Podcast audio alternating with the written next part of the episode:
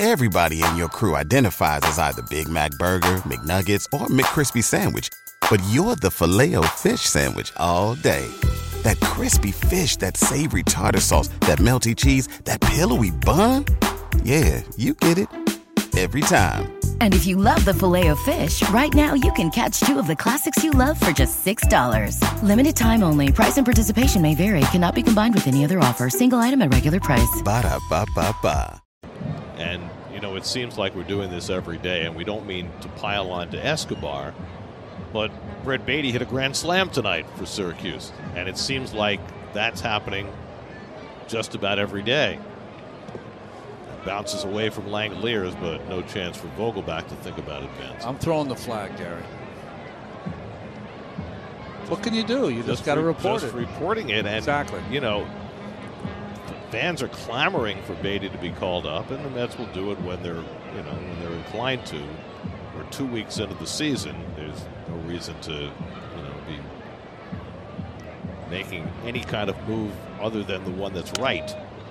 One and one to Escobar. So you're saying that social media is not going to drive them to bring Baty up before they want to? There was a time when that might have been the case. I don't think in the current incarnation of the Mets brain trust that that is going to happen.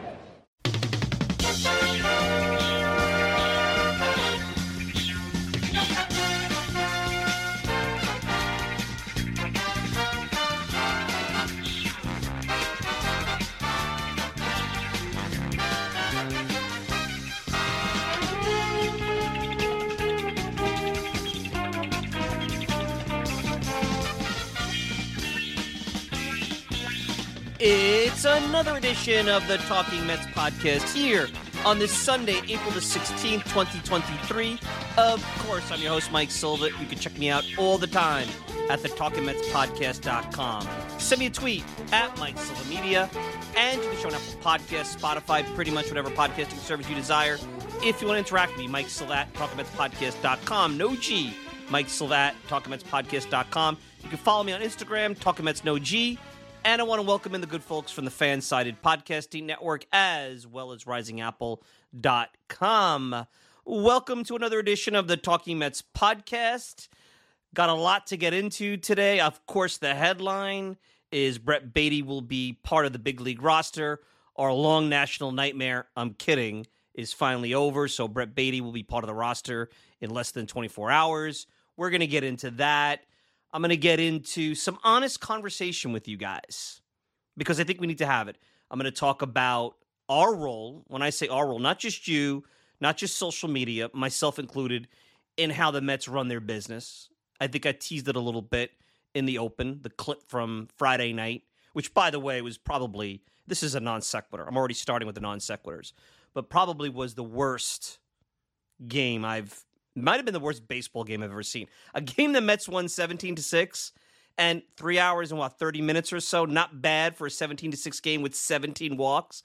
Might have been the worst baseball game ever. But um I teased it a little bit about what I'm going to talk about, uh, an honest conversation. And then the second piece here with the Baty promotion is really taking a hard look after 16 games where the Mets are. I know there's a lot of reason to be a little, I guess, cautiously optimistic or pessimistic, however you want to put it. They're 10 and 6. But the thing that I believe you feel is the problem with this Mets team, I'm not quite sure is the same problem what you and I are both thinking about. So we'll talk about that. And then Kirk McKnight, author, The Voices of Baseball, great book, gets into historic events in each of the 30 ballparks, catches up with a bunch of famous broadcasters, Hall of Fame broadcasters. We're going to get into a conversation about his project. It's that time of the year when baseball books come out. And let's face it, we have a ton of fun and, you know, really get into the weeds and talk about some real interesting topics every year, especially as you get into the April May part of the season. All the new baseball books come out. We get some great authors on it. It spurs some good conversation. So we'll get into that. And how are the new rules impacting one of the two, I would say, enjoyments that we get from the sport ballparks and going to the ballpark, and then broadcasting. Two things that we talk about all the time. And fortunately for us, as individuals who root for the Mets, cover the Mets, grew up watching the Mets. Both of those things, maybe Shea wasn't the best place, but I've always felt that broadcasting in ballparks has been something that the Mets have always done well. Even when Shea wasn't the best ballpark, it was better than maybe some of the other uh, multi-purpose stadium. So, and there was always a charm. So, we'll get into that. Kirk McKnight, author, joining me in just a little bit. So, let's start off with the honest conversation. And and I got some feedback last week that I came across a little preachy, and and I guess I could understand that, and that's fine. Look, I want honest feedback. If you guys listen to this show and you roll your eyes and you think I'm turning you off, I'm not going to get upset and mad. I take the feedback, I take it seriously, but I'm also honest about who I am and how I do the show. And basically, I am who I am. Was that Popeye? Am I, am I quoting Popeye now? We're off to a roaring start. Non sequiturs, Popeye, everything, you know, we kind of off to a roaring start. But one of the things that has really been bothering me for a while, uh, and even last year, if you remember, I told you guys a bunch of times that I felt in a 101 win season, the actual fan base was pretty miserable and tough to take throughout most of the summer as the Braves were charging and coming and eventually taking over the division. A season where, yeah, it ended in disappointment and frustration. I would say more frustration uh, than disappointment. Really should have been more enjoyable. And at times I felt, and you know, even Pete Alonso talked about this in spring training, that it seeped into the clubhouse that maybe they didn't enjoy themselves as much as they should have going through a real fun season. So I start to see already how the fan base very early in the season is taking every you know the game seven mentality with every game. And one of the things in our society right now is it's the social media and the mob nature of fans or customers or political activists, whatever you want to talk about, how they try to get together and they try to bully organizations into doing what they want. Whether it's the right thing and, and, rooted in common sense doesn't matter. This is what the public wants, and if we don't get what we want, we're just going to make your life miserable and and try to put public pressure on you in order to move the needle to what we believe is the right thing.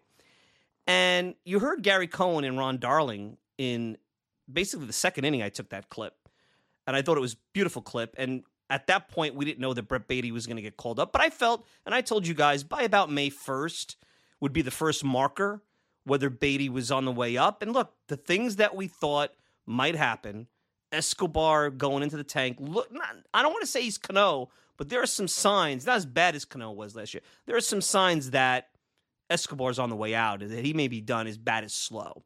Uh, not like Cano. Cano had some obvious signs, but it's something to look for. And with Baty and some of the other prospects on the offensive side tearing up AAA, I mean, it's easy. It's easy for the fans to get excited. Everybody looks at stats and clips of home runs and they think they're a scout. And let's face it, I'm not a scout. You're not a scout. There is so much more to evaluating a player's uh, abilities at the next level. Uh, most of us are not qualified to make that decision uh, or even assess it on any kind of real level. This is this is the candy store of the candy store. We're having fun talking sports. And we try to be serious, we try to be professional, but I think the advent of analytics and how the bleeding of fan independent media, media podcast into working in front offices has gotten a little blurry. Let's face it, since the uh, the Moneyball book came out, oh, about 20 years ago. And I felt as I've watched social media specifically, and I don't even listen to talk radio, so I can only imagine. But you've got the, the typical talk radio heads going out there acting like you know I could influence decisions in this town. When that those days are long over. Talk radio has its place. It's put itself into a, a sphere where it's actually almost like a step.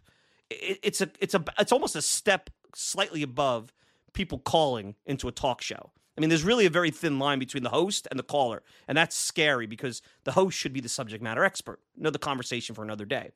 So as I watch, you know, whether it be on SNY or Twitter, you know, SNY.TV, I should say, people who are content creators, because I don't consider myself a content creator. I consider myself someone who does a really cool show entertains you, gives you mental bubble gum. And I always pride myself on giving you things to think about, whether you agree, agree or disagree.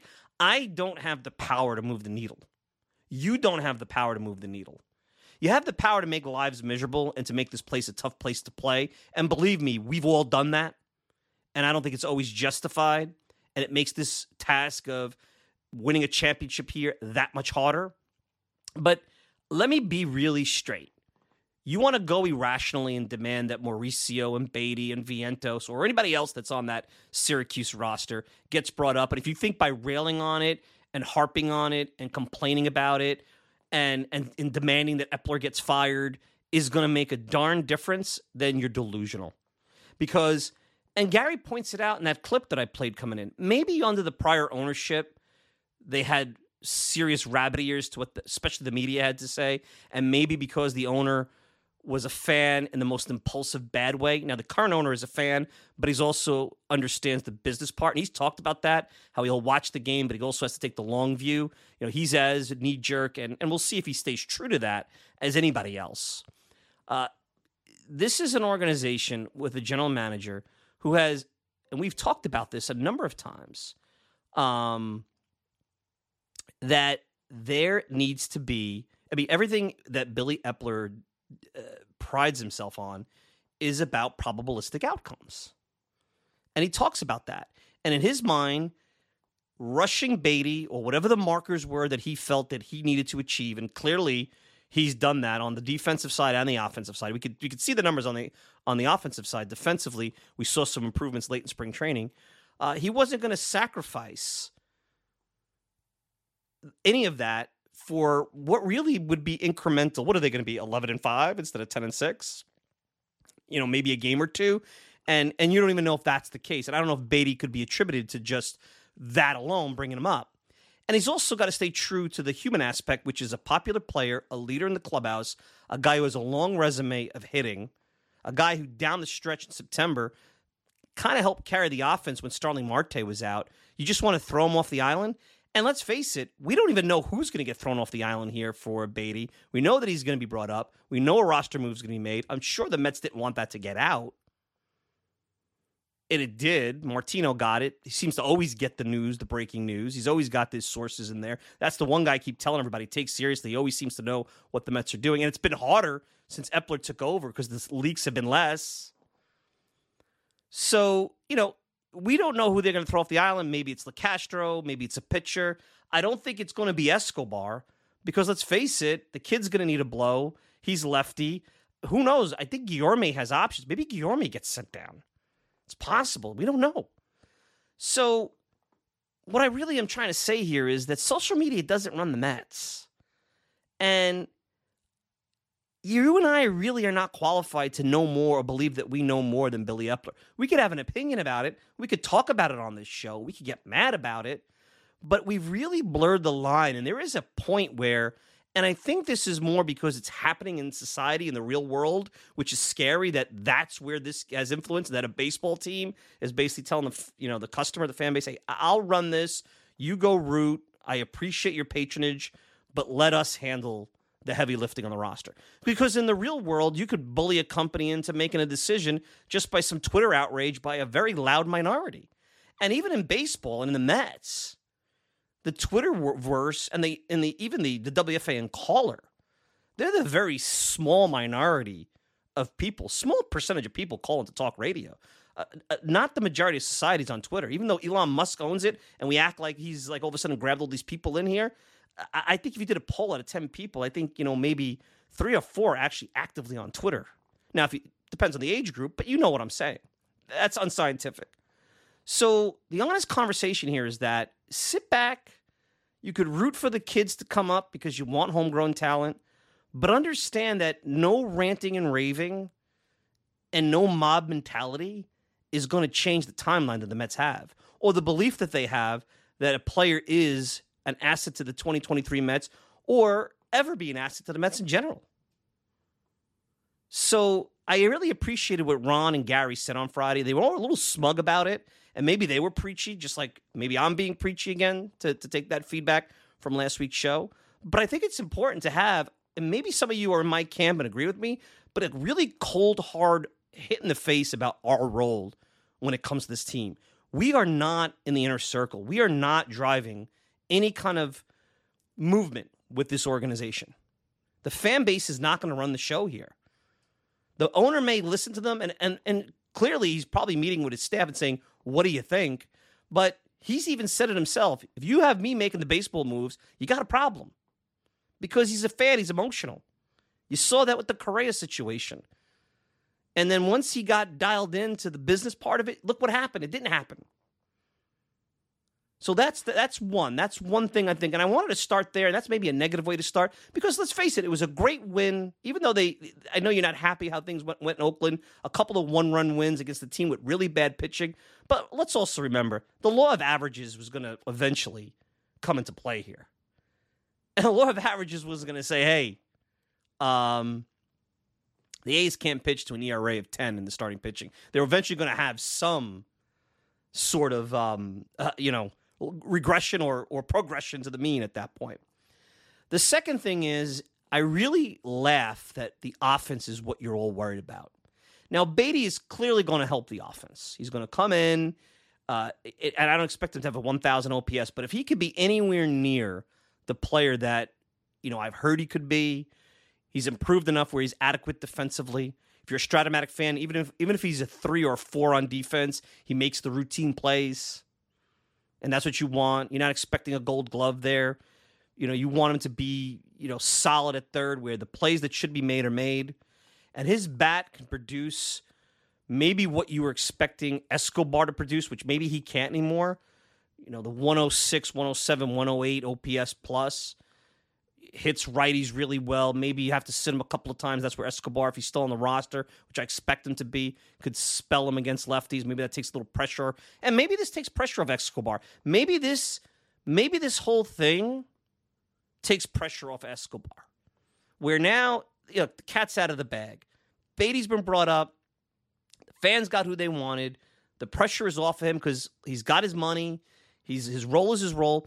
Uh, you know, we're all happy about the Knicks if you're a basketball fan in this town because they had a great game one victory over the Cavs. But look at what the Knicks did a month into their season. They benched Fournier, big money, uh, starting shooting guard. They benched Derrick Rose, guy that arguably could be a Hall of Famer for some of the uh, results he's had on the court over his career of about 15, 16 years. And they brought in kids that were on the bench and inserted them into the rotation. And look where the Knicks are now. Knicks have a chance to get into the second round of the playoffs and maybe make some noise and and make some top tier teams uncomfortable. I know it's basketball; uh, it's not apples to apples, but the Mets can do the same thing, and they don't have to. The Knicks didn't do it the, after five games, three games, four games. They needed to see a sample size, and with Escobar, they've seen a sample size. Is Vientos next? Uh, is is Vogelbach on the clock now? You know, Pham has made it really hard to want to bring anybody up to be that righty DH complement because Pham is hitting the ball all the metrics are not only is he hitting, he's hitting the ball hard against lefties. He's giving you exactly what you wanted from Darin Ruf. And you know the kick in the you know what is that J.D. Davis, who I always loved, is out there in San Francisco hitting. So you can't. That's the guy you really could have played every day at DH. You know. So, but your real concern, and I'm going off on tangents here, but that's what this show's about. We're having fun. Your real concerns, the offense. Mets are still averaging 4.7 runs per game, a tick below last year, above league average. Not much above league average. I mean, geez, the Rays are averaging seven runs a game. I mean, I'm looking at some of these runs per game, and you got the Rays at seven, the Orioles nearly at six, the Red Sox over five. We're back to 1999 and steroids baseball. The Braves are over five. Again, small sample size. But new rules clearly having an impact there, opening things up. Maybe some bad pitching as well, some bad teams. There's still some really bad teams here in, in the league. But the real thing that should worry you when it comes to the Mets is that their pitching is really not that good right now. Now, they're only giving up four runs per game. So they're, you know, from runs per game, they're in the top 10. But here's the thing that I believe uh, really should worry you a little bit. Mets are slightly above league average on ERA plus uh, in the pitching staff, slightly. The real thing that I believe, there's actually two things. John Harper brought this up over at SNY, and I'm going to bring up the other thing. First of all, the Mets, and we're talking about the entire league, all 30 teams, not just the National League. They are sixth highest, one, two, three, four, five, sixth highest in walks in the Nash in all of baseball. All of baseball, they're sixth highest in walks. Want to know how ugly it gets? Let's look at the walks per nine innings coming out of this staff. The bullpen, uh, Dennis Santana, he's he's no longer part of the team. Nearly six walks per nine. Drew Smith, seven walks per nine. Ottavino, four and a half walks per nine. A guy that actually worked on this last year and it seemed to regress a little bit. Now, uh, Raley, 1.7, he's good. Curtiss, 2.5, but he wasn't good today. Uh, Nogosek before he got hurt, 4.3. Tommy Hunter before he got hurt, 4.5. Uh, Max Scherzer is actually nearly four walks per nine. Megill, nearly four walks per nine. Kodai Senga, almost six walks per nine. Peterson, five walks per nine. Carrasco, five walks per nine. So this, it's really, I mean, the, the bullpen's not great, uh, of course, but the starting pitching, which is going about five innings, is walking a batter per inning on average.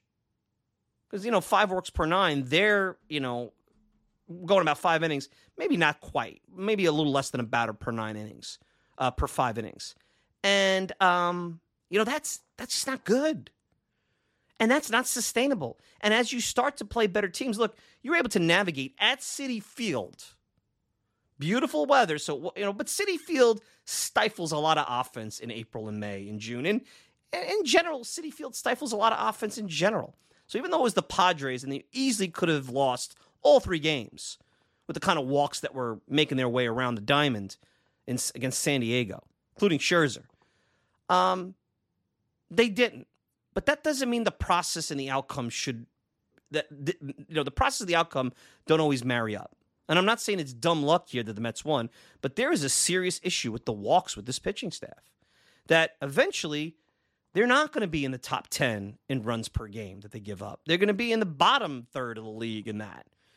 Now, I don't think all of this will continue. Uh, you know, I don't think if, you know, I'm assuming Scherzer is just getting load management here. I don't think Scherzer is going to continue to walk four per nine. I think Scherzer is figuring things out. I think a lot of what you see with the Mets during this phase where we're trying to figure out the getting to know you 2023 Mets is they've almost gone into April with extended spring training. Exactly what Buck talked a little bit about. He hasn't talked about it here. What I talked about back when pitchers and catchers came in was that with them scattered all about with a disjointed spring training, this was almost more of a of a difficult challenge for this club than the two week uh, you know sprint that they had to opening day during the lockout last year. It's almost like extended spring training. Now I think it helps having the ability to not play well, win ball games is a good sign. Yes, it's against maybe one of the worst teams we've seen in a long time. But first come from behind victory, Pete Alonso taking his game to the next level. You know, you're all worried about the offense. I'm worried about the pitching. And I could see the pitching sustaining these kind of numbers. You know, you think Senga is going to be any better with the walks? We talked about that. You know, Megill and Peterson, that's their MO. Carrasco, I told you I, I wasn't crazy about him, especially against good teams. Before the season started, we ran through the numbers. I mean, the guy you expected who walked a ton of uh, batters, especially when he went over to Philadelphia, Robertson, hasn't walked anybody yet. He's done your, his best, a little bit more contact, albeit a little bit more contact. He's done his best Edwin Diaz impression uh, that you could have could have asked. Imagine if he was your setup man with Diaz. What a dynamic back end of the bullpen you would have. Um. So you know, I, I, the offense to me, I don't expect Jeff McNeil to have an 81 OPS plus. I don't expect Thomas Nido to hit 107 the entire year. Uh, you know, Marte and, and Nimmo are kind of getting into their own. You're not going to have a guy hitting 114 at third base. I mean, you can't imagine Baty doing any worse than Escobar. Uh, Canha, a big part of last year's offense, well below his career norms. Vogelbach and what he could do against right-handed pitching, and you know, a little unlucky with the lined out. He could have really cleaned up with the bases loaded today. 79 OPS plus. So there's still room for improvement on offense. And you already saw they're pretty much averaging what you expected at 4.7 runs per game, which is fine but not fine if you're going to walk the amount of batters that they've walked because that negates what they were built on strong starting pitching, a strong bullpen, and an elite closer. You want to take away the elite closer and say it's a very good closer with Robertson? Yes. You can't win with this type of offense, a contact driven offense, really good defense. They're not going to sacrifice defense for offense. A good balance between offense and defense on the positional side. You can't win with that if your pitchers are walking the ballpark. That's what should be bothering you, and nobody's talking about it. John Harper touched on a little bit, but what he touched on was in context of the starters not going deep. That is an epidemic across the entire rotation, with the exception of Robertson. Okay, Curtiss gave up the lead in the eighth inning. What did it start with? A walk. Yacabonis got into trouble. Nimmo bailed him out. What did it start off with? Off with? A walk. Walks will kill. Walks will kill. It's like having you know physical issues, you know uh, heart issues, and stuffing yourself with bad food. You're exacerbating a problem. Not to take lightly anyone's health issues. I'm just giving you an analogy here. So keep complaining and thinking that, you know, it's the offense. Celebrate that Baty's here and you think he's a savior. He's not going to be. He's going to help. Nobody could be a savior on the offensive side or the defensive side if the walks continue because there's no offense that overcomes a high level of walks. There's no defense that could stop a walk. And you can't dance around runners on base. You could do it in Oakland against a lineup that is pesky, but not very good. You can't do it against Atlanta. Once the Phillies figure things out, you're not going to do it when Harper gets back in that lineup. Shoot, you might not even be able to do it against Miami. What, you know, San Diego, you think when you go out in the West Coast and you go on the, into their ballpark, especially in the summer, you don't think the ball's going to go flying with Soto and Machado and Bogaerts and so on and so forth? You know, so I don't want to be negative because, look, the Mets are in a pretty good place after 16 games, considering that they haven't really even come close to making you feel like – they're playing playoff baseball. Not forget championship baseball, playoff level baseball. Do I think this team smells and looks to me like a team that over the long haul could compete with the Braves? No, I don't think they could win a division. I don't see that. But it's only 16 games in. I see a team that can make the playoffs, and I see a team that's going to have to figure some things out. And probably during that early season, figuring things out, they're going to lose their opportunity to win this division. They look more like a wild card team to me. They don't look as strong as the 2022 Mets. And I just laid it out to, to you. You know, they didn't have DeGrom for most of the season. Okay, and they didn't have Scherzer for most of the season, but they weren't putting runners on base to the level that they've done now with guys like Walker, Carrasco, Bassitt,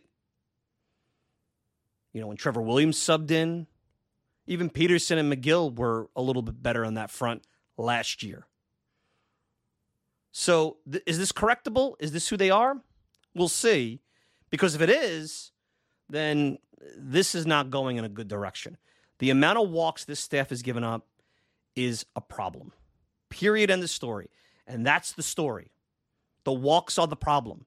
And the walks will derail the pitching. And that kind of pitching cannot be saved with the kind of offense that's built here. Even if they were the Colorado Rockies of 1999 and 1998, they, you're not going to win. You can't win with that kind of pitching. You can't make the playoffs with that kind of pitching you'll be mediocre at best. So enjoy it now, enjoy the Baty situation, but realize the real issue is not going to be solved by Brett Baty walking through that door in LA tomorrow. That's only going to be solved by these guys performing better. And maybe these are over over indexed in a bad way numbers that are going to swing to the to the other side. Let's hope.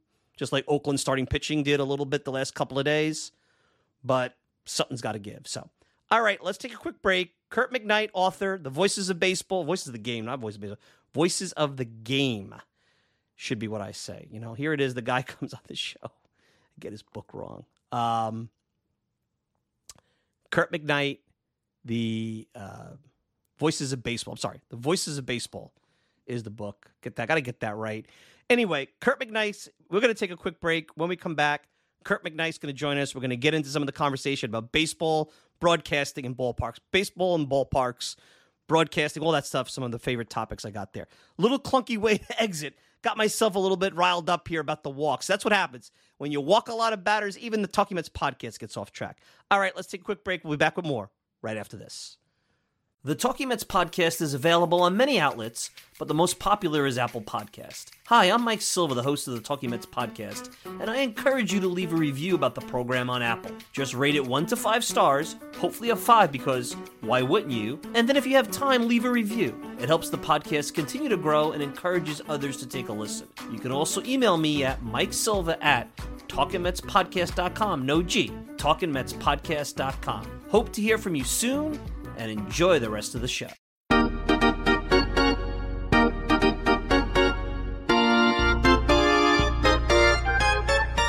We're back, and joining me, Kirk McKnight, author, author of a great book, the voices of baseball, the game's greatest broadcasters reflect on America's pastime. And and Kirk, welcome to the program. You are hitting on two of my favorite topics, and two of the topics that no matter what time of the year, baseball fans can discuss: broadcasters and ballparks. It doesn't get better than that, and that's why baseball is a great game. I know you've done uh, books on hockey. Uh, you believe Dale Murphy should be in the Hall of Fame, so you're a great Hall of Fame guest. Uh, I mean, I know we've spoken before in the past, uh, but we'll put the Hall of Fame and we'll put the NHL to the side, despite the fact it's playoff time. Ballparks, broadcasters, the voices of baseball, and a tribute to Vince Scully. Can't get better than that. Welcome to the program, and how are you? I'm I'm good, thank you. Thanks for having me. So, what made you do this? The voices of baseball. What made you get into? You know, it's interesting. You you have great broadcasters, so much Met connections in there. I mean, from all the different teams, mm-hmm. and obviously ballparks and in, in the 30 ballparks. Talk a little bit about how you wove all that stuff together. Well, baseball now is the only sport that there is no just absolute uniformity. You know, no ballpark is the same as the next, all down the line. You know, back uh, back when we were having these multi-use ballparks, the cookie cutters, if you will, you would have four different ballparks, three at the very least that are exactly the same. You know, Pittsburgh, Philadelphia, and Cincinnati were all the exact same ballpark, same dimensions. Like you could basically just uh, film a movie and pretend you were having a pirate story, but you really were um, mm filming it in Philadelphia or Cincinnati. That's just how it was. You know, unless you went outside and saw everything around, you were feeling like you were in the same ballpark. So, you know, I, I feel like baseball is is one of those things where people really go there for the structures. You know, you go to a basketball game, once you go inside the, the arena, it's all the same, you know. Once you go into a football stadium, unless, you know, you're talking about SoFi Stadium out there in LA and some of these other ones, a lot of times for the longest time you'd be doing the same thing you know.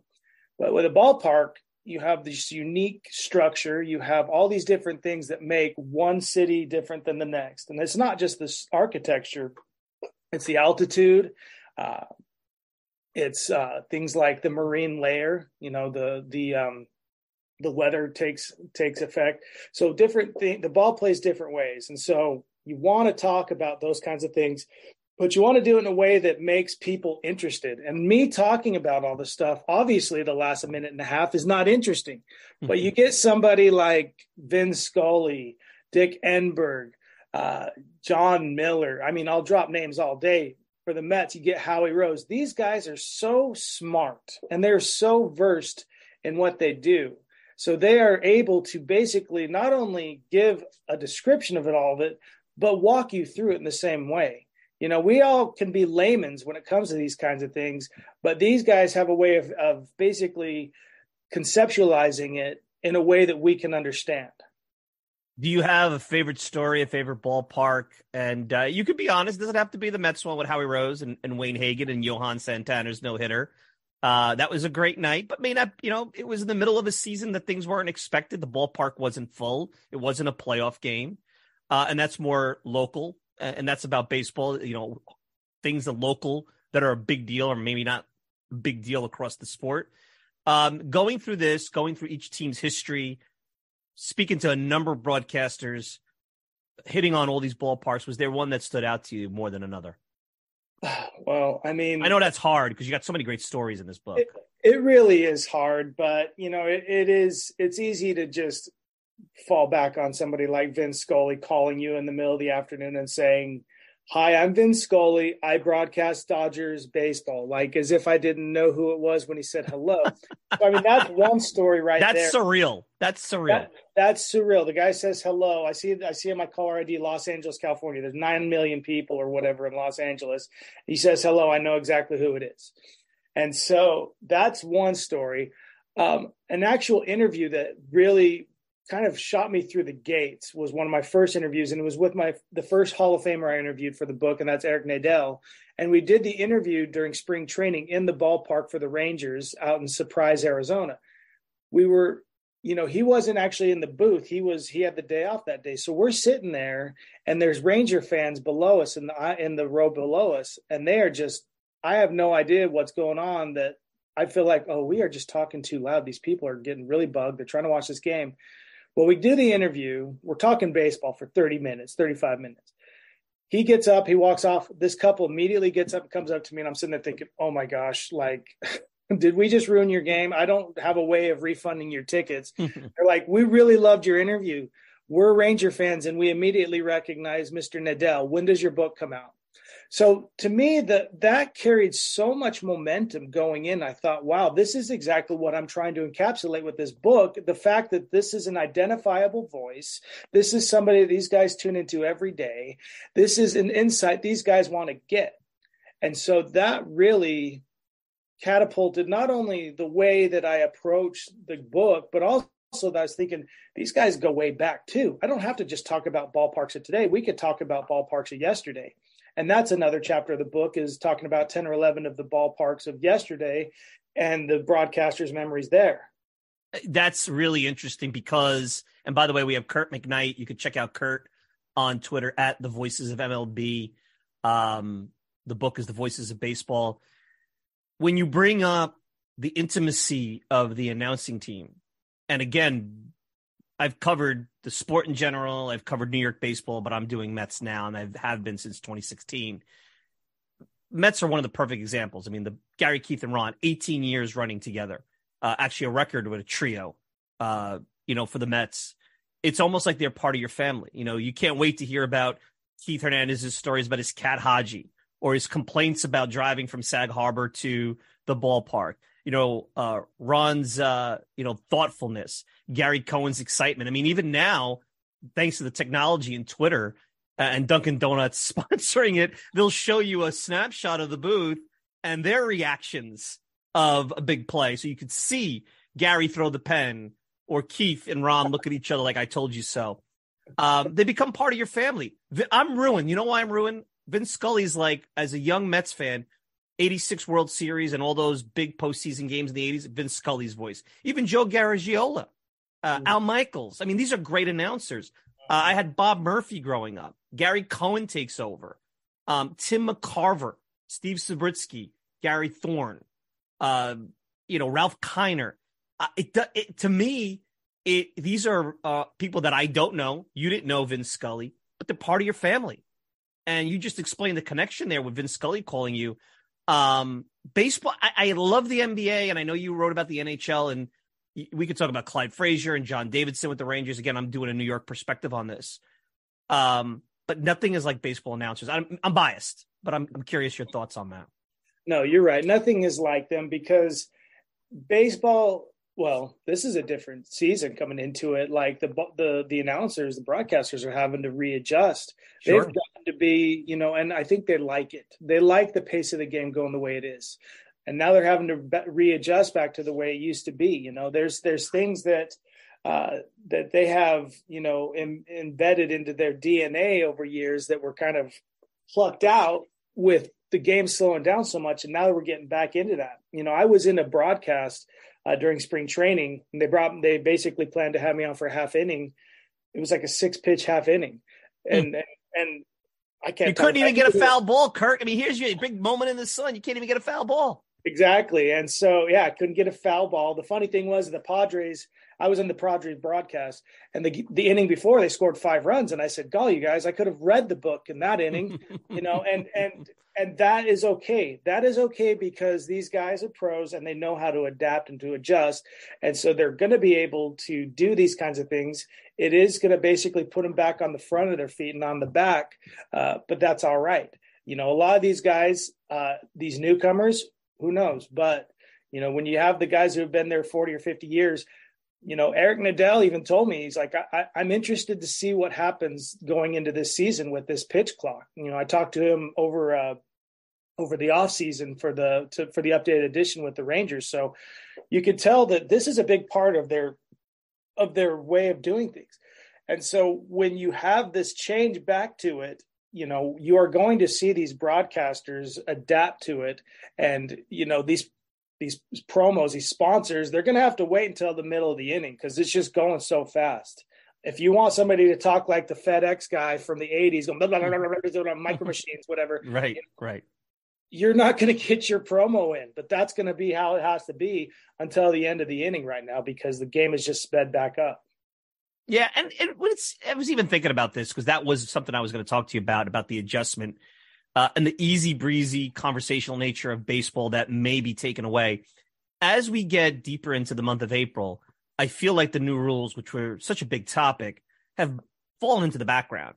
The game is faster, but it's still two and a half hours. I mean, yeah, you have your 220s. You know, the, the Yankees lost 11 2 in two hours and 20 minutes.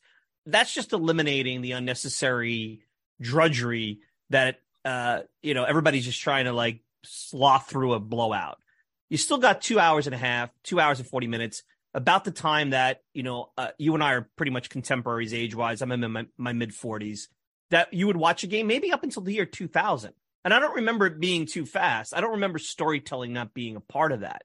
So I don't think that that's being taken away, and I don't think the new rules have taken away because they're professionals because they've adjusted. I don't feel like it's taken so much away. Now your six pitch inning, yeah, that's going to happen, but that happened in the past, and maybe that six pitch inning wasn't three and a half minutes. Maybe it was 10 minutes because of fiddling with the gloves and everything. But um, I, I don't I, I don't think it's hurting the game. And, and I'm not here to talk about the new rules, but I'll talk about it in context of your project and broadcasting. Uh, and and it's something I've talked about on today's show as well. People are starting to complain about, well, now you're ruining my ballpark experience. Well, you can't have two experiences. You can't have the the quick game, great broadcasting, and a beer line that you don't miss anything. You can't have it all. So I, I don't see it as impacting. Long winded conversation here. I don't see as impacting where going forward, uh, you can't have what we've experienced in baseball booths because of the the new rules. I am concerned about the next wave of announcers. That's another story, but I'll let you take the first one. No, I think that's I think that is I think I would be concerned about the next wave of announcers because these guys go to school for this kind of stuff, you know. They go to school for these kinds of cues and things like that. But but yeah, there you just touched on something as far as the concourses and beer lines and stuff like that. You know, you see on these Twitter pages or or Facebook pages, these people are like, uh, I am getting my food and my beer and in my seat by first pitch because you know a, a 20 minute line will take me out of a minute and a full inning and a half sometimes. So you know it it really does have a ripple effect. Um, and yes i feel like it's great for the game because retention is is what it's all about in this in this society you know people are just too overstimulated within five seconds of tuning into something and if they're not they're tuning out and so uh, yeah, I think it's great for the game. And yes, they will get their stories, and that's what I'm trying to say is that they are they are very fine tuned and they are very disciplined in their craft, and that's something that they go to school to learn to do. Now, you you can't, you know, you can't go to the school of Harry Caray.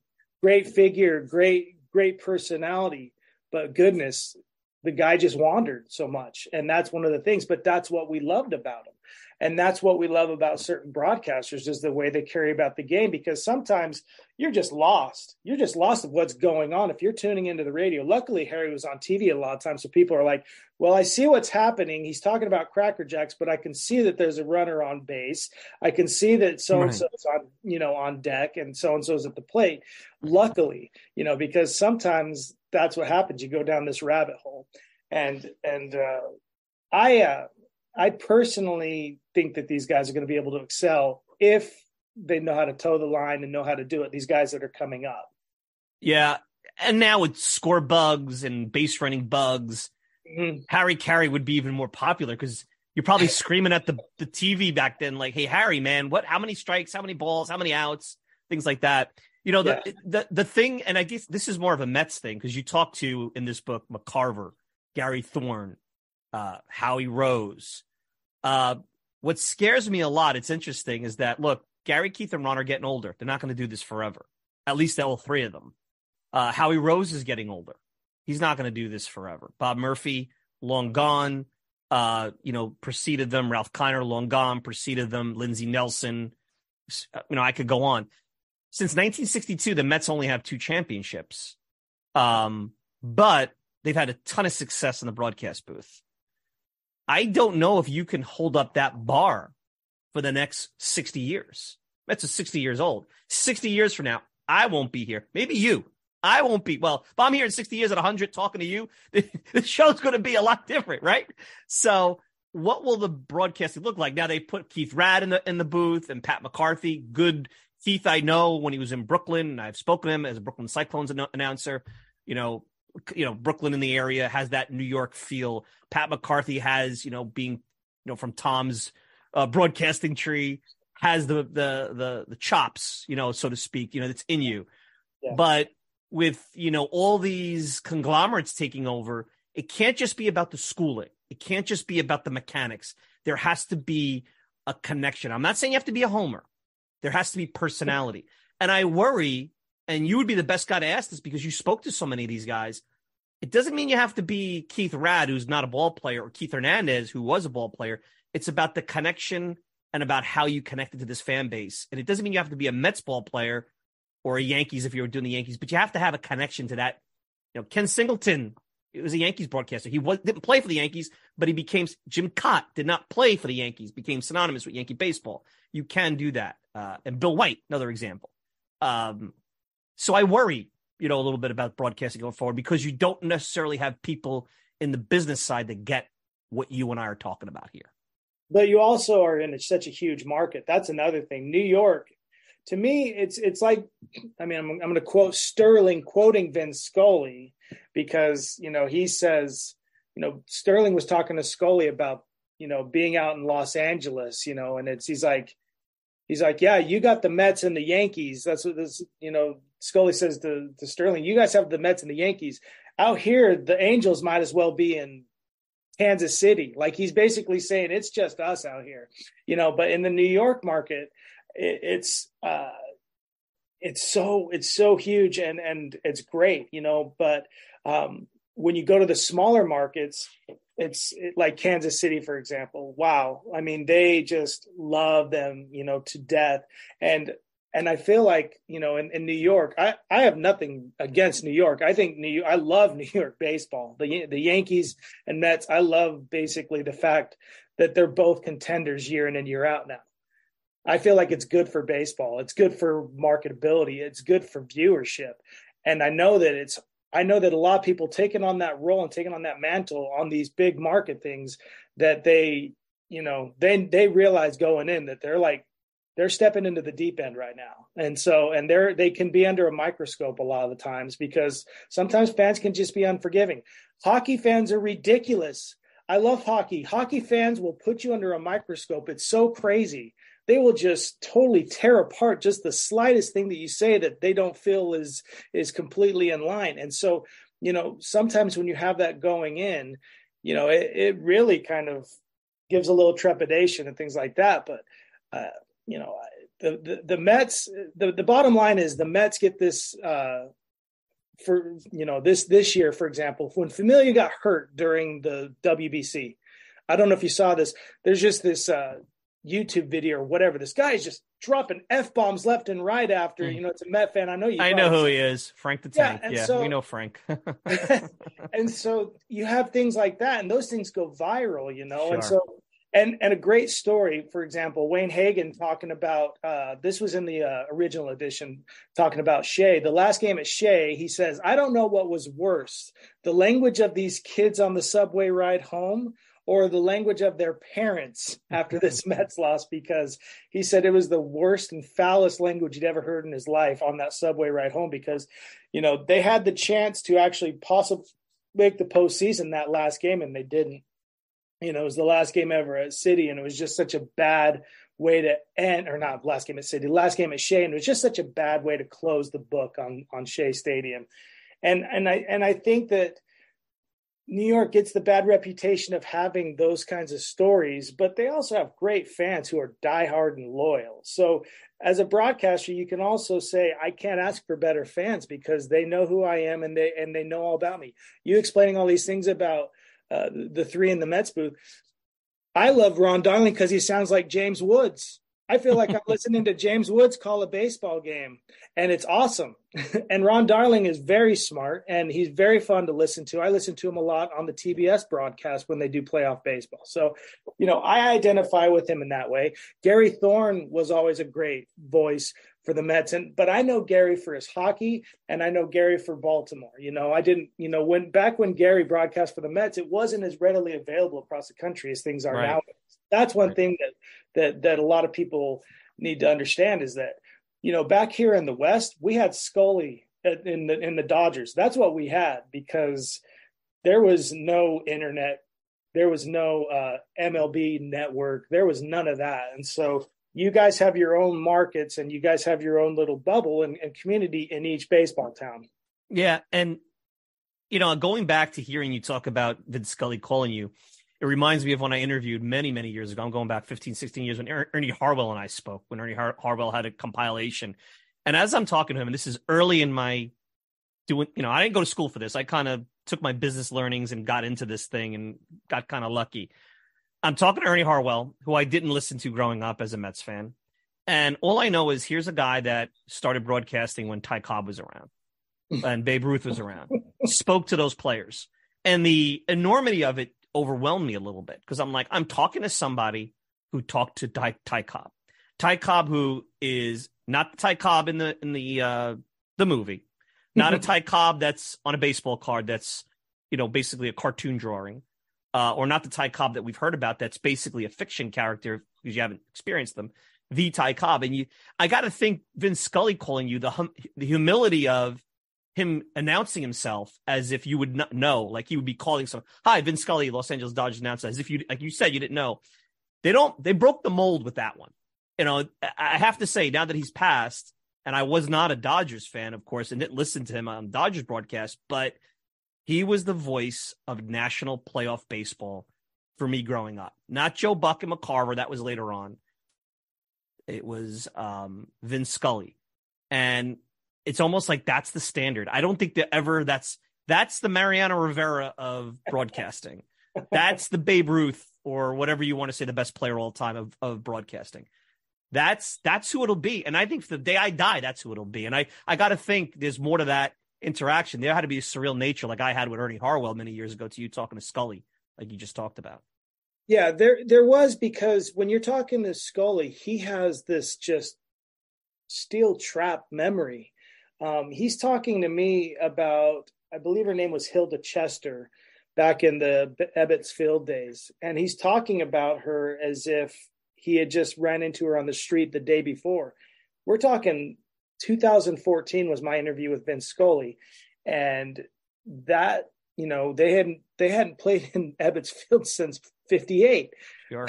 so we're talking almost we're talking 56 years, and so and he's talking about just like it's yesterday, and and he's also talking about the Polo Grounds, growing up and being in the Polo Grounds. You know, we're talking about a guy who is called, I think it was 23 no hitters in his career. Right. I believe, you know, however many world championships and then however many world series. I mean, like, I mean, they even just had the plot hole of all plot holes having a Tigers Yankees game on For the Love of the Game. Yep. Called by and having Vince him. Foley. Yeah. Like what? Like it was I'm well, they they did that as if he was doing the national Saturday afternoon broadcast. And I'll tell you that movie I've always said that movie's a perfect movie because it gives you the great date movie. You could bring your significant other who doesn't care about baseball that gets the love story. And as a baseball fan, I remember watching that. I went to the movie theater to watch that. You you have a real dramatic baseball story. Is Kevin Costner, Billy Chapel going to get the perfect game? Yeah. And who better to do it than Scully? Not Joe Buck and McCarver. And I love Tim McCarver. God rest his soul, just passed recently. Uh, I didn't hate Joe Buck there's memories of Joe Buck and McCarver doing national broadcasts. I mean, when you think of Yankees Red Sox at its height, 04, 03, uh, you think of those two guys announcing David Ortiz big hits yeah. or, you know, the Aaron Boone walk off. Mm-hmm. So there's a certain era, depending, and that's the interesting part because the national broadcast, depending on who your team is, you have memories of broadcasters based on eras. For me, Vince Scully is more 80s whereas Buck and McCarver is connected to the 04 Yankees, Red Sox, 03 Yankees, Red Sox. You just you just connect them to eras and things like that. Well, and for this new edition, like we're talking about these baseball games, you know, the, you're talking about it's meant to be the baseball game of the week. Well, Bob Costas is now in this edition. and and Bob was calling the game of the week uh, back in '84, and it was the Ryne Sandberg game, and that is a game mm-hmm. that has just stood the test of time, even you know almost 40 years later, because he said that not not less than three documentaries have made have been made, you know, local Chicago or wherever it be, on that actual game. That's a game of the week. That's not even a playoff game. You know, the the Cubs went on to go to the playoffs that year and everything like that, but uh, you know, and and I think that was the year that Steve Garvey uh, when and the Padres knocked him out, went to the World Series to basically get blown away by the Tigers. But right, re- re- regardless, you know, that is one thing about broadcasting, though, is on any given day you can have a national broadcast like that on an NBC Game of the Week, and it can be something that's just is just immediately legendary. Sure, that game was a back and forth. I think I think uh, uh, they beat Bruce Sutter if I remember correctly. Bruce Sutter, and also uh, the, the, the Cardinal hitter had hit for the cycle that day, and in a losing effort. You know, like how often do we see somebody hit for the cycle in a losing effort? Sure. Uh, and so uh, you you take just moments like that, and you just throw them into a basket. And I think that's what the book is. Is just that like you know you're trying to talk to somebody and they love their team and they only want to hear about their team. That's great, but you gotta you gotta open up your heart to baseball. It's kind of like at the end of uh, it's kind of like at the end of um, Moneyball when he says, "How could you not be romantic about baseball?" When they're talking about the the player, you know, he's showing them the tape of the player who tripped rounding first base and it was all like mortified but it was you know and he's like scrambling get back to the base and turns out he'd hit a home run you know and and just the team is just egging him on and laughing and all that. And he's just like how can you not be romantic about baseball? I agree. How can you not be romantic about baseball? Thank you aaron um, oh, I can't think of Aaron's last name now. Uh, Sorkin. Thank Aaron you, Sorkin. Sorkin. Yeah, so I appreciate it. um, couple things before we wrap up. Was there a broadcaster that you learned about that um you know maybe surprised you a little bit? Because you know obviously you know Vince Scully, you know John Sterling, you know these big names. But is there a broadcaster that you interacted with that has you know surprised you? Like wow, that guy's a lot better than I thought, or something different maybe that you learned.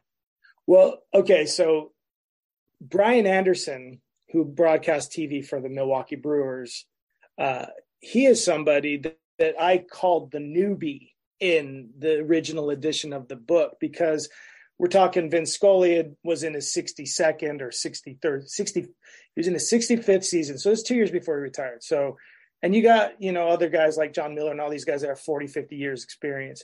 And then, you know, Brian was kind of like newer to, he was kind of the junior member of the firm, as John Sterling would say. And I mean, goodness, that guy is lights out they got they bring that guy across all sports to be there. And uh, if you tune into NCAA, NBA playoffs, uh, and baseball, you're going to find Brian Anderson on those national televised uh, TBS. Basically, you know Ernie Johnson, who I talked to for my Dale Murphy book, just has nothing but praise for Brian Anderson. So you know, he may have been the newbie, but in these last eight or nine years, he has grown to be basically the guy to go to, especially for TBS. They they you know Ron is on TBS. Obviously, we you know we already mentioned Ron being on there. Brian's on there with him. You know these guys.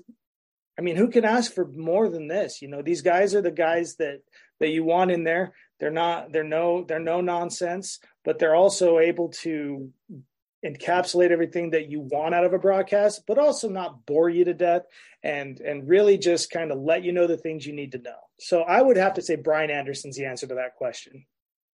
Interesting. So um obviously people could go to Amazon and get the book or the local bookstore, I'm assuming, but you have an interesting promotion at uh Rowman and Littlefield. That's your publisher or Rowman.com. Uh, let everybody know. Well, two things. Let everybody know about the book, where they could get it, and as I'm talking to you, two things I have to ask because we're on camera. The, the audience can't see that. And you gave me, you kind of sparked this before we went on air. You got a Blue Jays hat. So I'm assuming you might be a Blue Jays fan. Now I have a St. John's hat. I went to St. John's. I tried not to wear a Mets hat while I'm doing these things because that's a homer thing. I'm not a homer. This is a Mets talking Mets podcast where we're independently trying to talk about the Mets, even though I have the passion of a fan. Uh, behind you, you have what I think is the old school magnetic standings board of all this smorgasbord. I can't see; they don't look like baseball magnets. Maybe they are. So tell us a little bit about where to get the book, and you have a pretty cool promotion at your publisher, which I think people should take advantage of. And you know, are you a Blue Jays fan? Is Joe Carter? Is there a Joe Carter poster somewhere? And your magnets and all that stuff. Okay, so Rowman, that's Rowman with a W, and then use the coupon code RLFANDF30, and you'll get 30% off the book. Now, Blue Jays, Whit Merrifield is now a Blue Jay. Whit Merrifield is my favorite player. I followed him a lot in Kansas City. Uh, always have him on my fantasy team. He's fantasy gold. He had a struggling year last year, which I was surprised that they even traded him. Yep. Um, but the way that the game has changed, Whit, this is Whit's game now, and you'll see his numbers have gone up, and and the Blue Jays are going to be happy they have him. They're probably going to be moving him up a couple spots in that lineup, but still, Whit Merrifield is why I wear this Toronto Blue Jays hat. And then I have 135 magnets for college football. Now, whether or not I ever do a Voices of College Football book, that's a question for another day. But having it out there and having it here around me and just kind of being surrounded by it, it just always kind of has this lingering sense of it could happen one day. Maybe it will, maybe it won't, but just keep it on at the very least the back burner. So this is my back burner. there you go. Well, listen, this has been great. Two of my favorite topics, ballparks and broadcasters, gives us gold. You know, this is what doing baseball podcasting and baseball talk during the season. You can't do like football and and it's like, you know, breakdown, breakdown, breakdown, week 1, week 2, week 15. It's okay, Mets are in Oakland. It's April, nothing to get, you know, there's no controversy to to to drive the show. Let's talk about something that's topical that you could listen to in August this this segment even though it's done in April and you did a great job. So thanks a lot. Thanks a lot for joining us. Let's catch up again. Maybe during Hall of Fame time. We'll see. You know, maybe you'll eventually get Dale Murphy in a Hall of Fame, you know? It, so, may, it may be.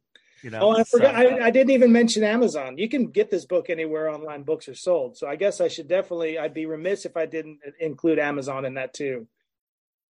Yeah, there you go. Well, Kirk, have a great Sunday. Thank you so much for joining us. I know you're up against the uh, the time here let's uh, let's do this again. Keep in touch and appreciate you thinking of us. All righty. Thank you. Thanks Take for having care, me. And that's Kirk McKnight. You can check him out on uh, Twitter at the Voices of MLB, at the Voices of MLB on Twitter and the book, uh, go to Rowman and Littlefield at www.rowman with a W.com. You get a great promotion, as he said, and obviously get the book on Amazon. Uh, we're going to take a quick break, wrap up. Uh, I'll get into a little commentary about what we just talked about. As I said in the open, you know, want to get into the new rules and how it has impacted the experience of watching and listening to baseball in the ballpark at home and, and maybe a little bit about that. You're listening to the Talking Mets podcast. We'll be back with more right after this. The Talking Mets podcast is available on many outlets, but the most popular is Apple Podcast. Hi, I'm Mike Silva, the host of the Talking Mets podcast, and I encourage you to leave a review about the program on Apple. Just rate it 1 to 5 stars, hopefully a 5 because why wouldn't you? And then if you have time, leave a review. It helps the podcast continue to grow and encourages others to take a listen. You can also email me at mikesilva at talkingmetspodcast.com, no G, talkingmetspodcast.com. Hope to hear from you soon and enjoy the rest of the show. All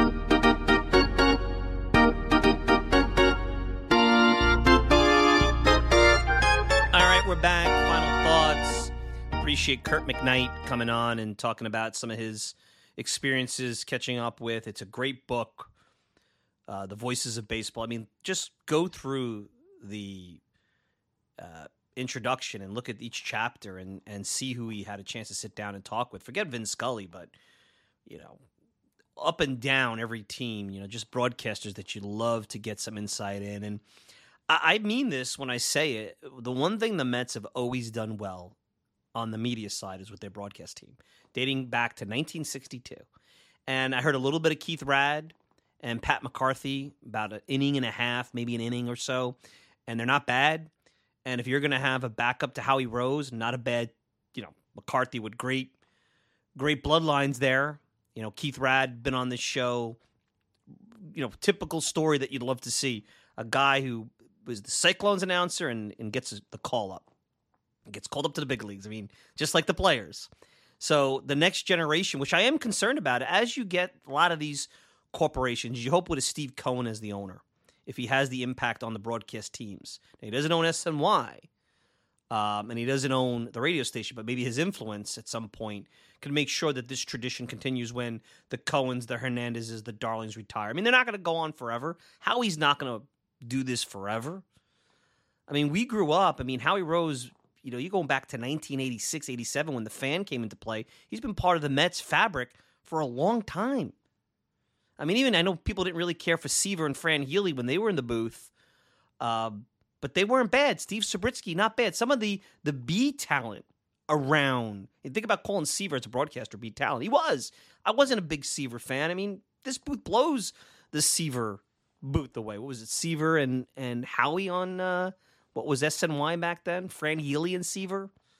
You know, not bad. I mean, I've had Fran Healy on on this on not this program, but another version of the program. Sweet man, great guy. But the Mets have really been lucky, and I hope that that continues. But I fear because what people think sells now, you know, not necessarily the um, charm or the connection that we've experienced as baseball fans. Baseball's not about shtick a lot of times. There's shtick in there, but it's the shtick is woven in, in my opinion, with the connection. I think shtick over connection is bad. Shtick in the context like what we talked about with Harry Caray and Keith Hernandez, but it's in the context of the connection with the fans. And I really believe that. And then his ballparks, look, Shea was for a, a multi purpose stadium. You heard what Kirk was talking about with the Pittsburghs and the St. Louis's and the Cincinnatis. Ballparks that he's right. You know, if you, you, you would thrown down in them from outer space, you wouldn't know who they, which ballpark you were in. Maybe there was slight differences from Busch Stadium to Pittsburgh, but very, very minor. Cincinnati, very minor and you know the lack of charm there. And Shea, which was built as a multi-purpose stadium in the '60s, had you know maybe for the wrong reasons, but had a certain amount of charm, and you know became when the Mets were were good and had good seasons throughout its history, became a real home field advantage. I mean, I was talking to someone the other day, a fan. We were reminiscing about the 2000 postseason and how when Alf- Alf- Alfonzo tied a game in the eighth inning off of Rob Nen and against the Giants, the place was shaking. When Piazza hit the grand slam in the 10 run inning, the place was shaking. If you were in the upper deck, it was vibrating. And so many of the great memories. And it's true. And Citi Field, a beautiful ballpark in a bad neighborhood that's, you know, uh, I've talked about a thousand times, and I, I know that this is on the table to try to fix, but you dumped it in the worst possible place where there's nothing outside of the ballpark. And now the real concern with the new rules, and, and this is where I'm going – you can't have it both ways. You can't ask for a tidier game, a tight two and a half hours, two hours, 40 minutes for a normal game, and then get mad when it interferes with your snacks and beer and food and ability to go to the bathroom. Ultimately, you go to the ballpark to watch a baseball game. And all this other stuff built around it, I think, was built because of our society's lack of attention, but it was also to to bring in the casual fan because you can't fill a stadium every day, 45,000 people with hardcore baseball fans. You can't. I think financially you can't unless you want to give away $1 seats. And even then, people have things to do. So you are going to sacrifice some of the around the stadium things because now you have a half hour, 40 minutes less to be at the ballpark. Now, if you want to come early and partake in that stuff, you can. You could come for batting practice. You could do all the things that, as a kid growing up, I would like to do because back then the games were in three and a half hours. Because then three and a half hours with another hour, you being at the ballpark five hours is a big commitment. It's almost a job.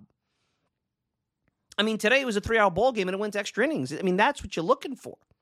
The one thing you don't want to lose is the charm and the conversation and some of the things that the NBA, the NHL, because the action, the constant action. When you watch an NBA or an NHL playoff game, like I was watching the Knick game on Saturday night, when there's action on, you're really not fully listening to what the announcers are talking about. There's no stories. You can't tell us. You can try to tell a story, and I know they have the sideline reporter pop in, but honestly, it's so much of a distraction. You're not even paying attention. You can't go on a tangent like Keith will do about his trip from Sag Harbor or you know I don't I'm not saying they did this today, but talk about, you know, the 73 celebration of the A's was was part of this weekend because the Mets were in town. share a story about 1973. You can't do that during an NBA game unless it's garbage time. So you don't want to lose that. And truthfully, as I continue to see the new rules be implemented, I think it's basically legislated behavior that brought the game back, brought the game back to more scoring, maybe 90s type scoring without the steroids, brought the game back with a little bit of uh, speed and defense and contact, where bad teams maybe are a little bit more competitive. I mean, look up and down the National League. Uh, I mean, take Oakland, they're in the American League.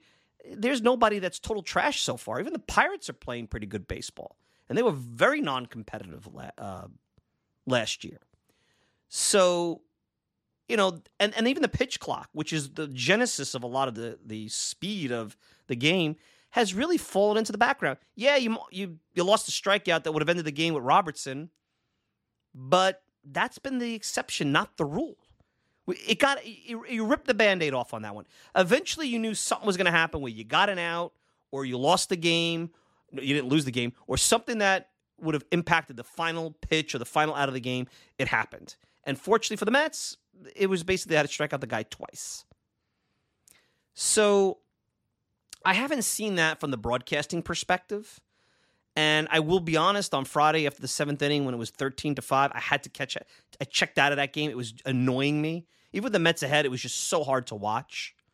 Especially when Nogosek got hurt, and then I said, you know, I'm not going to sit here for another 10 minutes waiting them to warm up a pitcher. I just can't. And I had it's Friday night. I had better things to do. To be honest with you, I know it was late. I had better things to do. Want to get on. You know, I wanted to. You know, whatever. So, I think the new rules are not impacting anything negatively from the viewership at home experience. I think the only complaint you could have is at the ballpark, and quite honestly, that's a trade off. Now, is that going to hurt these teams at the concession stand? Well, you're already seeing them extend the alcohol consumption into the you know eighth and ninth inning. Now, personally, I hear the argument on that where you know you don't want people driving drunk, and I am very anti buzz driving, drunk driving. Like that's a big no no. Like you're you're you're you're endangering yourself, but you're endangering innocent people in a way that's beyond selfish and irresponsible.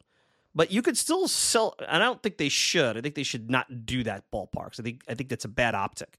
However, you should also be responsible and realize that don't drink too much. Don't drink so that you know you go out, you know you got to drive. Don't drink when you're buzzed. I mean, that's just like going to a bar or a restaurant for that matter. You have three beers at, at dinner, same thing could happen. You got food in your stomach, but whatever. So, um, yeah, that could impact them. But you know, look, the, the viewership of the game, I believe, is where the money is. Even though the the cable bubble and the the RC, you know the regional sport networks, the RSN bubbles bursting right in front of us. Ultimately the majority of people can't go spend the majority of their time at the ballpark. They're going to be spending it on tv and if it's not impacting the relationship with the broadcasting booth a good broadcasting booth it's not impacting uh, your ability to find time to invest to watch a game and actually watch a game not peek in and out of it uh, it's been a positive and eh, at this point do you really pay attention to the pitch clock like the first couple of weeks of spring training i was waiting for the clock remember the first time i watched it i was like I was spending more time watching the clock. Now it's like the, the players have just figured it out. And that's because they're big leaguers. They're the best of the best. So to me, that's really the takeaway. You know, I like to talk to Kirk about ballparks and broadcasting and get some of his stories and whatnot. But really, to bring it into the current situation, to make it topical, it was really about are we losing a big part of what makes baseball as a sport special that the NFL can't give us, the NBA can't give us, the NHL can't give us? I don't think professional soccer could give it to you either, which is the breezy, conversational, night in and night out relationship with the booth, radio or TV, whatever your desire is. Some people like sit out in their yard listening to Howie and Keith Raad on the radio. More power to you with all the TV that we've had, it's hard for me to get into radio unless I'm in a car. That's when I listen to the radio. When I was a kid, it was different. I didn't have cable, so I had to listen to the radio. Uh, probably about 65 Met games a year I didn't have access to at that time. I think it was like two thirds TV, a third cable, maybe a little less on TV, uh, free TV. At that point, it was Channel 9, I guess. So that's my takeaway as I wrap up here on the Talking Mets podcast. Uh, great show. Uh, interesting to see how things are going to transpire the rest of the road trip. Now, next Sunday is a nationally televised night game in San Francisco. That'll wrap up the 10 game road trip. Uh, Mets off to a 3 0 start. Now they could really, you know, to get a 6 and 4 trip, you don't have to go out and run the table in a tough place in LA. And, you know, obviously San Francisco, I know they're under 500, tough place to play. But, um, you know, we won't have a show next Sunday night, but we'll have it on Monday, whether it's Monday morning early or sometime Monday evening. That remains to be seen. We'll see what what comes of that. Um, but you know, I'll just keep following me on Twitter, Instagram, whatever you know you desire, and you'll get the updates that you need. Mike Silvat, talkametspodcast.com. No G is always a place. You could always email me directly, whatever. But Twitter's usually the place I hang out the most. So anyway, want to thank Kirk McKnight for coming on. I want to thank you guys for tuning in here on this Sunday night. You could check me out all the time at the talkametspodcast.com. Send me a tweet at Mike Silva Media and you can on Apple Podcast, Spotify, pretty much whatever podcasting service you desire. If you want to interact with me, Mike Silva Silvat, talkingmetspodcast.com. No G, Mike Silva Silvat, talkingmetspodcast.com. And of course, I want to thank the good folks at the Fansided Podcasting Network for sponsoring the show. I'm your host, Mike Silva. Enjoy the rest of your week. We'll be back another Talking Mets podcast next week. Till then, take care, everybody. Meet the Mets. Meet the Mets. Meet the Mets. Meet the Mets. Head for the party.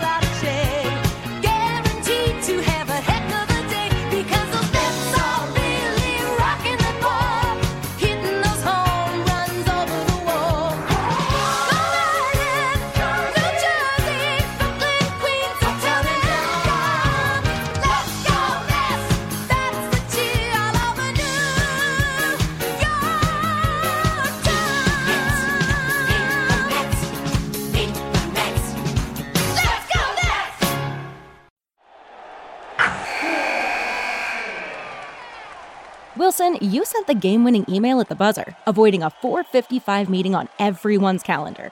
How did you do it? I got a huge assist from Grammarly, an AI writing partner that helped me make my point. 96% of Grammarly users say that it helps them craft more impactful writing. Would you agree? Grammarly helped adjust my tone to navigate tough work conversations. And it works everywhere I write, so I can quickly communicate effectively your teammate used Grammarly to summarize an important document, making a three pointer. How did he do it? It only took one click. When everyone uses Grammarly, everything just makes sense. You made an incredible slam dunk to end the game.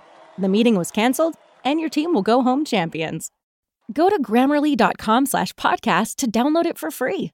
That's grammarly.com slash podcast. Easier said, done. Every day, we rise, challenging ourselves to work for what we believe in. At U.S. Border Patrol, protecting our borders is more than a job, it's a calling. Agents answer the call, working together to keep our country and communities safe. If you're ready for a new mission, join U.S. Border Patrol and go beyond. Learn more at cbp.gov/careers.